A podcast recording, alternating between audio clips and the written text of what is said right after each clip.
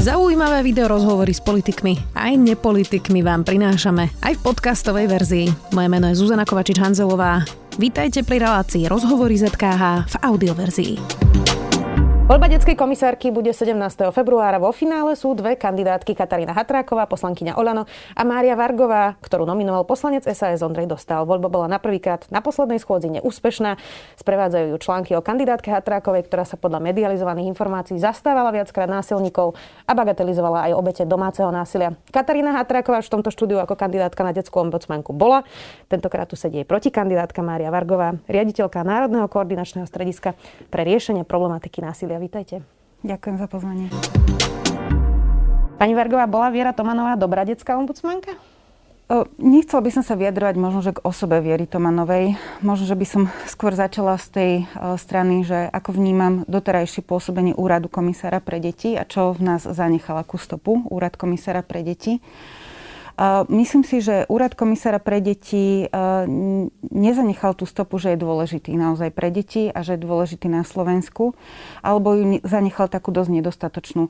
Takisto vnímam to, že taký veľmi silný signál v spoločnosti je zanechaný, že ten úrad komisára pre deti slúži nejakej skupine ľudí, ktorí sa ocitli v nejakej situácii, že neslúži každému, on má slúžiť každému. V akej situácii? Myslíte teraz nejakých rodičov, čo sa rozvádzajú? Napríklad aj v tomto, ale veľakrát zaznievalo to, čo som navnímala z médií, že je to pre nejakých bohatých rodičov, pre nejakú istú nejakú spoločenskú vrstvu a e, je to v podstate o tom, že ten úrad komisára pre deti práve má slúžiť tým mm, najnúdznejším, tým najslabším, najzraniteľnejším. Takže toto vnímam ako takú veľkú Jasné, veď bohatý človek si môže zaplatiť advokáta, ktorý mu vie pomôcť. Ale taká základná vec, napríklad Viera Tomanová zamestnávala na úrade ľudí, ktorí nemajú ani kvalifikáciu, bol tam colník, ale aj iný vlastného synovca za vysoký plat. A jeho otca švagra nedávno zverejnila varovanie pred očkovaním detí, kde hovorila, že nevieme, čo vakcíny vlastne spôsobia deťom dlhodobo a že sú experiment, potom to opäť vedci znova vy, e, vyvracali. Tak to by si možno hádam už aj zaslúžilo kritiku, nie? Tak tá kritika prichádza z rôznych strán. Myslím od vás. Ja hovorím, mm, budem hodnotiť skôr ten pôsobenie úradu komisára pre deti, nie teda.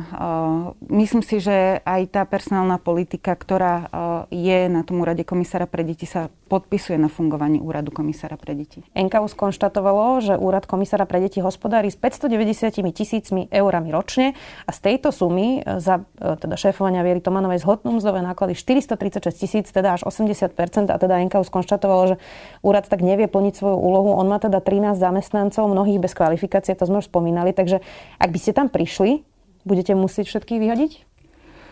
Neviem, aká je tam teraz aktuálne personálna matica, ale čo je e, dôležité, že ja chcem, aby úrad komisára pre deti mal ľudí, ktorých si, e, ktorí sú kvalifikovane vybraní. Čiže budete robiť nejaké výberové konania, hoci nemusíte? Určite áno. Lebo teda tam naozaj e, sa v podstate ne, nemuseli robiť tie výberové konania. Ja si myslím, že toto je dôležitý signál, ako dať e, do povedomia to, že teda ten výber tam bude, alebo teda mal by nastavať ten výber, pretože mnohých ľudí odrádza práve z takýchto výberových konaní alebo z takýchto pozícií to, že to už je dohodnuté a tam nepôjdem a tam sa neprihlásim. Čiže podľa mňa tento signál toho, že je potrebné robiť výber a vybrať si tých najlepších ľudí, pretože nemôžem sa spoliehať iba na to, koho poznám, ale chcem si naozaj vybrať kvalitných ľudí.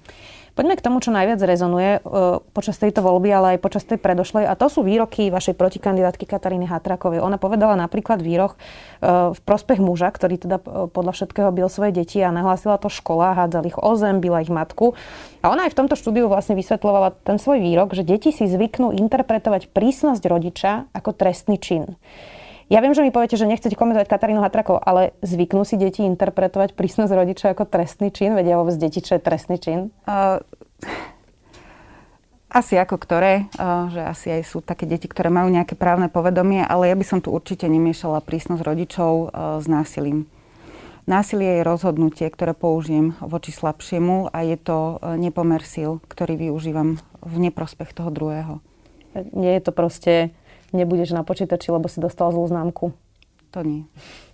Hovorila aj o tom, že deti si násilie a zneužívanie nevymýšľajú, ale že ich veľmi často húckajú rodičia. Dá sa to rozlišiť, kedy dieťa naozaj povie niečo, čo sa stalo a kedy je nástrojom možno nejakého konfliktu rodičov pri rozvode? Určite sa to dá rozlíšiť. Sú na to aj rôzne psychologické metódy, psychodiagnostické rozhovory a tak ďalej. Ale tuto je dôležité povedať to, že ak dieťa ohlási násilie napríklad, ktoré by mohol na ňom páchať jeden z rodičov alebo nejaká blízka osoba alebo aj, aj teda nejaký učiteľ alebo nejaký zamestnanec, tak podstupuje strašne veľa rôznych um, rozhovorov, rôzneho spochybňovania a tak ďalej. Čiže tam uh, už len samotné toto reportovanie a tá výhoda alebo ten benefit z toho sa nerovná tomu, čo to dieťa musí podstúpiť. Ja som premyšľala, keď, ste, keď som sa chystala na tento rozhovor aj nad tým, že mm, či okrem toho, že teraz rozoberáme výroky Kataríny Hatrakovej, by sme nemali v tomto viac vzdelávať napríklad aj sudcov, lebo tie príbehy, ktoré ja ako novinárka počúvam, e, sú, že pri tom rodinnom práve tí sudcovia sami často nerozumejú vôbec tej dynamike násilia, e, sami neveria možno deťom, ktoré vypovedajú, sami niekedy ani nevypočujú tie deti, že s ktorým rodičom vlastne chcú, nechcú byť. Tak e, keď už hovoríme o tom násilí a o tom celom procese, nemali by sme vzdelávať aj sudcov a sudkine, aby rozumeli vôbec tomu, čo je to násilie, čo je to domáce násilie a ako pracovať s deťmi? Určite uh, sa o to snažím ja už aj teraz uh, v tejto mojej aktuálnej pracovnej pozícii. Máme teda koordinátorov ochrany detí pred násilím, ktorí pôsobia v regiónoch, ktorí ponúkajú práve takéto vzdelávanie, na, ktorých, na, ktorom, na, na týchto vzdelávacích aktivitách sa zúčastňujú aj sudcovia. Darí sa nám to ich niekedy namotivovať, aby sa zúčastňovali. A v podstate toto vzdelávanie, ktoré ponúkame, je multidisciplinárne, čiže sa tam zide aj sudca, aj vyšetrovateľ, aj učiteľ a všetci vlastne dostanú tie isté informácie naraz a rovnako. Majú to sudcovia záujem? Ten záujem je nižší, ale narastá. Uh-huh. Tak uvidíme, či sa to zlepší. O, opäť zacitujem Katarínu Hatrakovú. Keď niekto vykradne pumpu, tam je evidentné, kto je násilník. V rodine to tak ale nefunguje, to uh, povedala Katarína Hatraková. Uh, a, a počas toho vypočutia povedala, že teda roli násilníka a obete sa pri domácom násilí môžu striedať a nie sú jasne dané, to už povedala niekoľkokrát. Ako to vy vidíte? Lebo ona dodala aj to, že tým myslela, že pri partnerskom násilí vlastne neexistujú tie striktné roly, lebo že keď muž žene dá facku, potom a, tak a, a, a predtým zistí, že mu berie peniaze z peňaženky, tak vlastne to je že nejaká akcia a reakcia. Tak nemá pravdu, že tie roly môžu byť, e, že sa striedajú? Uh, takýto prístup podporuje veľmi pocit e, viny u obete a takisto aj podporuje to, že e, násilie je ospravedlniteľné, pretože niekto niečo predtým urobil, tak si zaslúži. Žiadna ľudská bytosť si nezaslúži násilie. A ten e, rozdiel medzi násilím a konfliktom je daný práve tou dominanciou a nejakou prevahou toho páchateľa alebo toho, kto násilie pácha. Takýmto výrokom sa podľa vás zastávala Katarína Hatraková skôr násilníkov? Lebo to je to, čo jej vyčítajú. Tento výrok skôr uh, si myslím, že devalvuje obeď. Nemá ale Katarína Hatraková pravdu v tom, že dieťa má právo na otca, aj keď je násilník. A teraz nemyslím, že sa má s ním stretávať, ak bije to dieťa. To je jasné, že treba to dieťa ochrániť, ale v tom, že dajme tomu mal násilný vzťah s matkou, možno sa už potom aj rozídu, a že to dieťa by predsa malo mať naozaj právo na oboch rodičov a mať šancu sa stretávať aj s násilníkom, nie? Veľmi uh, je potrebné zvážovať to, že za akých okolností, uh, čo je ochotný napríklad aj ten otec spraviť preto, aby bolo to stretávanie bezpečné, či je ochotný napríklad podstúpiť nejakú psychologickú pomoc, či to stretávanie je aj z vôle dieťaťa a to je veľmi podstatné. Čiže tam e, asi sa nedá úplne povedať jednoznačne, že dobre, je to dobre alebo je to zlé. Proste je tam e, strašne veľa okolností, ktoré musia tomu e, stretávaniu sa predchádzať. Hm. Mnohí títo rodičia, teraz nehovorím o násilníkoch, ale o tom, čo ste hovorili na začiatku pri Viere Tomanovej, tí, oni si niekedy hovoria aj vymazaní rodičia, hovoria, že vlastne keď sa s tým dieťaťom nemajú šancu stretávať, že prirodzene to dieťa už potom nechce ísť, dajme tomu k tomu otcovi, keď ho nevidí dva roky a nemá na neho nejakú emocionálnu väzbu. Ako vlastne handlovať s tým, že čo chce dieťa e, a že to, ten rodič má právo na stretávanie sa s vlastným dieťaťom a ako vlastne nájsť ten prienik medzi tým, že to naozaj môže byť odsudzenie nejaké e, a nie teda, že by to bol násilník a že teda naozaj by bolo dobré, aby sa stretávali.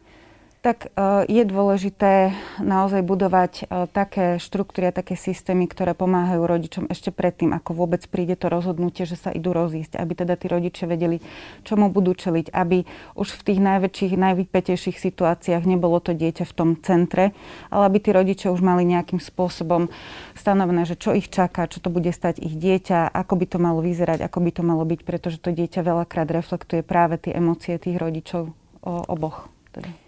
Katarína Hatraková inak v svojom poslednom vypočutí naznačila, že za agresiu detí v Miloslave máte zodpovednosť aj vy, pretože ste riaditeľkou Národného koordinačného strediska pre riešenie problematiky násilia. Ono touto logikou by ste boli zodpovední za všetko, čo sa udeje v tejto krajine s deťmi, ale dalo sa tomu nejako predísť, to, tej situácii v Miloslavove? Snažíme sa v každom regióne, nielen teda v tom, ktorý, o ktorom sa aktuálne píše, sa snažíme prispôsobovať sa tej situácii, ktorá nastala aj v súvislosti s pandémiou, ale nielen v súvislosti s pandémiou, ale vo všeobecnosti predchádzať násiliu čo je ten kľúčový moment, lebo keď už sa teda to násilie udeje, tak už uh, nejaká škoda je napáchaná, už potom uh, môžeme naozaj iba pomáhať, intervenovať a zabezpečovať nejakú následnú starostlivosť. Z nášho pohľadu aj v mnohých regiónoch prichádzalo aj napríklad k revízii nejakých školských poriadkov, k revízii nejakých uh, uh, školských poriadkov v zmysle, ako riešiť šikanu a podobne? Aj ako riešiť šikanu, ale ako ju identifikovať. Uh-huh. Pretože tá škola prestala byť tým aktuálnym partnerom uh, napríklad aj pri identifikácii šikany. Že nevidia tie deti každý deň Nevidia vlastne. tie deti každý deň, vidia ich cez monitor, niektoré ani nevidia cez ten monitor, pretože aj to sú nejaké obmedzené uh, možnosti, vlastne, ktoré ponúka tá dištančná výuka. Takže Snažíme sa predchádzať tomu násiliu, snažíme sa robiť všetko, čo je v našich kompetenciách. Aká bola tá reakcia spoločnosti? Lebo okamžite spoločnosť označila aj tie deti, ktoré páchali to násilie ako nejakých kriminálnikov. E, Boris Kolár hovoril, že sa nebráni tomu, aby sme ich do 18 do dospelosti zavreli do nejakého ústavu. Pritom vlastne nepoznáme ani dynamiku v tej skupine, ani situáciu, v ktorej tie deti boli v podstate nevieme o tom nič. Okrem toho, že sme videli to video, nepoznáme, čo tomu predchádzalo, v akej situácii psychickej sú napríklad tie deti. Um, tak uh, ako pomáhať napríklad aj deťom, ktoré páchajú to násilie bez toho, aby sme hovorili, že cieľom má byť zavrieť ich do ústavu prosto, ja neviem, na 10 rokov? Je tam uh, viacero uh, takých uh, potrebných aktivít. Jednak je to teda prevencia a informovať deti aj o tom, že čo ich čaká, ak a čo je trestný čin, čo je ublíženie, čo je násilie a tak ďalej, lebo deti nie sú len obeťami násilia, ale sú aj páchateľmi alebo dopúšťajú sa násilia. Čiže aj vysvetľovať aj túto, um, túto časť ich života, že toto je násilie, ak sa tohto dopustíš, tak páchaš násilie, alebo sa dopúšťaš teda násilia. Čiže to je v takej tej preventívnej oblasti, pretože vieme, že deti majú trestnoprávnu zodpovednosť od 14 rokov, ale my dospelí častokrát nepoznáme legislatívu, častokrát nevieme, kedy sa uh, môžeme dopustiť trestného činu, je to z nevedomosti a vieme, že teda tá nevedomosť neospravedlňuje, ale vysvetľovať priateľným spôsobom uh, deťom uh, čo je násilie, čo je trestný čin, kde majú zodpovednosť. Čiže to je taký jeden prvý krok. Druhý krok je určite e, ponúkať deťom dostatočný priestor na kultiváciu emócií, kultiváciu nejakého e, vyššieho cítenia a tak ďalej. Čiže krúžky, e, voľnočasové aktivity, trávenie času s rodinou, to sú nevyhnutné veci, ktoré musia sprevádzať ten život toho dieťaťa, ktoré teraz v tejto situácii máme podstatne obmedzené. Potom sú to uh, intervencie, teda, že akým spôsobom nakladať s tým, že keď sa dieťa aj dopustí násilia, tak aké kroky urobiť, aby sme aj jeho neohrozili a aby sme neurčili taký trest, ktorý mu nedovolí vrátiť sa potom do bežného života. Ja rozumiem tomu, že ak e, je spáchané násilie, alebo ak sa dieťa dopúšťa násilie, tak nejaký trest e, pravdepodobne musí prísť, alebo teda nie pravdepodobne, ale musí prísť, ale aby ten trest neuškodil tomu dieťaťu ešte viacej, ako už vlastne sa napacholo tej škody proporčne rozumiem. To teraz sa rieši práve aj pri tej marihuane, ale to je iná téma. Vy ste na, poč- na vypočutí povedali, že jednou z tých hlavných úloh, aj vašich, bude dostupnosť psychologickej a psychiatrickej starostlivosti pre deti. My sme sa počas pandémie dostali do bodu, že na detskej psychiatrii boli niekoľko týždňové čakačky na akutné stavy, nie na, na vôbec všeobecne, ale na akutné stavy. My máme na Slovensku 60 detských psychiatrov na 800 tisíc detí. To ale asi detská ombudsmanka ťažko vyrieši, nie? že máme 60 psychiatrov. Detská ombudsmanka akorát môže apelovať na to, aby sa, dajme tomu, upravili podmienky pre atestáciu pre detských psychiatrov, môže upozorňovať na tento problém neustále, môže prichádzať do komunikácie so, so psychiatrami, ktorí tiež prinášajú nejaké riešenia zvnútra toho uh, rezortu a zvnútra tejto profesie. Čiže toto ja vidím ako úlohu uh, komisárky pre deti. Aká je teraz tá situácia? To, čo ja počúvam opäť od odborníkov, ktorí sa mi tu striedajú, je, že je dnes takmer nemožné ísť k psychologovi alebo k psychiatrovi detskému, lebo sú tak preťažení, že už nemajú kapacity. Navyše je to veľmi drahá vec pre rodičov. Čiže aká je tá súčasná situácia? Je to naozaj také zlé? No tých detských psychiatrov je, pokiaľ viem, ešte menej, ako ste hovorili, že naozaj tá, sme už dávno za kritickou hranicou tohto. Čo sa týka tej psychologickej pomoci, tak je to veľmi podobné. Chýbajú e, psychológovia napríklad aj na školách, alebo ak sú tam psychológovia, tak veľakrát vykonávajú nejaké testovanie kognitívnych schopností detí, čiže nie je to o tom, že to dieťa môže prísť zdôveriť sa s nejakým problémom alebo nie je tam tento priestor, čiže naozaj sme za kritickou hranicou v tomto. Ako budete riešiť svoj možný konflikt záujmov? To sme sa pýtali aj Kataríny Hatrakovej. Vy ste na, na vypočutí povedali, že vašimi klientami sú aj teraz deti. E, takže nevidíte, že ako by tam vlastne mohol nastať nejaký ten konflikt záujmov, lebo aj potom, ak by ste sa stali detskou komisárkou, to budú deti, lenže za detským ombudsmanom prichádzajú aj rodičia, napríklad pri rozvodoch. Tak teda ako sa budete v takýchto situáciách stavať k tej situácii? Ak by uh, som mala nejaký uh, konflikt záujmov, alebo ak by k takejto situácii prišlo, lebo ja som nad tým rozmýšľala teda, že mohlo by prísť za mnou aj dieťa, ktoré už je teraz dospelé, ale už je rodičom, uh-huh. čiže uh, ho poznám z nejakej minulej praxe, tak uh, by som sa obratila na uh, verejnú ochrankyňu práv tak by ste to posunuli vlastne. Uvidíme, kto bude nová ochrankyňa práv, to ešte tiež nevieme. E, práva detí, to je veľká téma. Ostatne my vlastne máme dohovor o právach dieťaťa, kde sa píše, na čo všetko dieťa má nárok a právo. Ono, keď si to rad radom prejdeme, tak z toho vychádza, že ak sa niekto na Slovensku e, narodí do vylúčenej osady, tak tie práva sú len na papieri. Nemá bezpečný domov, nemá prístup k vzdelaniu, má právo hrať sa, ale nemá sa s ním kto hrať. E, teraz môžeme naozaj e, hovoriť ďalej a ďalej. Dojčenská umrtnosť, znižovanie detskej umrtnosti, právo na vzdelanie tehotné, maloleté. Ono to vyzerá, že doteraz ako keby tieto deti nikoho nezaujímali. Vôbec e, detská ombudsmanka o tejto kategórii ani nerozprávala. Nemal by byť detský ombudsman viac citlivý aj na práve tie skupiny, ktoré za vami ani nedorazia? Pretože Určite. tie bariéry sú tak veľké? Určite áno a z kompetencií komisára pre deti vyplýva aj to, že nemusí čakať teda na nejaký podnet, ale môže konať aj sám z nejakej vlastnej iniciatívy. Čiže tam sú nevyhnutné návštevy aj v týchto marginalizovaných komunitách, aj stretávanie sa vlastne s tými ľuďmi, ktorí pôsobia v nejakom blízkom okolí. Napríklad viem, že v niektorých týchto marginalizovaných alebo v tých obciach, kde sú marginalizované komunity, nemajú komunitné centra napríklad, čo je riešiteľný problém. Mm. Ale pôsobia tam aj viaceré organizácie, či už mimovládne alebo štátne, ktoré robia veľmi dobrú prácu, ktoré môžu ponúkať príklady dobrej praxe, ako sa vlastne s, s nejakými problémami alebo s porušovaním práv alebo nedodržiavaním práv detí vysporiadať. Nemali by sme sa viac venovať aj nápravno-výchovným ústavom alebo detským domovom, lebo z tých správ, ktoré sa nám tu a tam vynoria, to vyzerá, že je to ako keby taká samostatná kategória, naozaj často nepreniknutelná aj pre nás novinárov.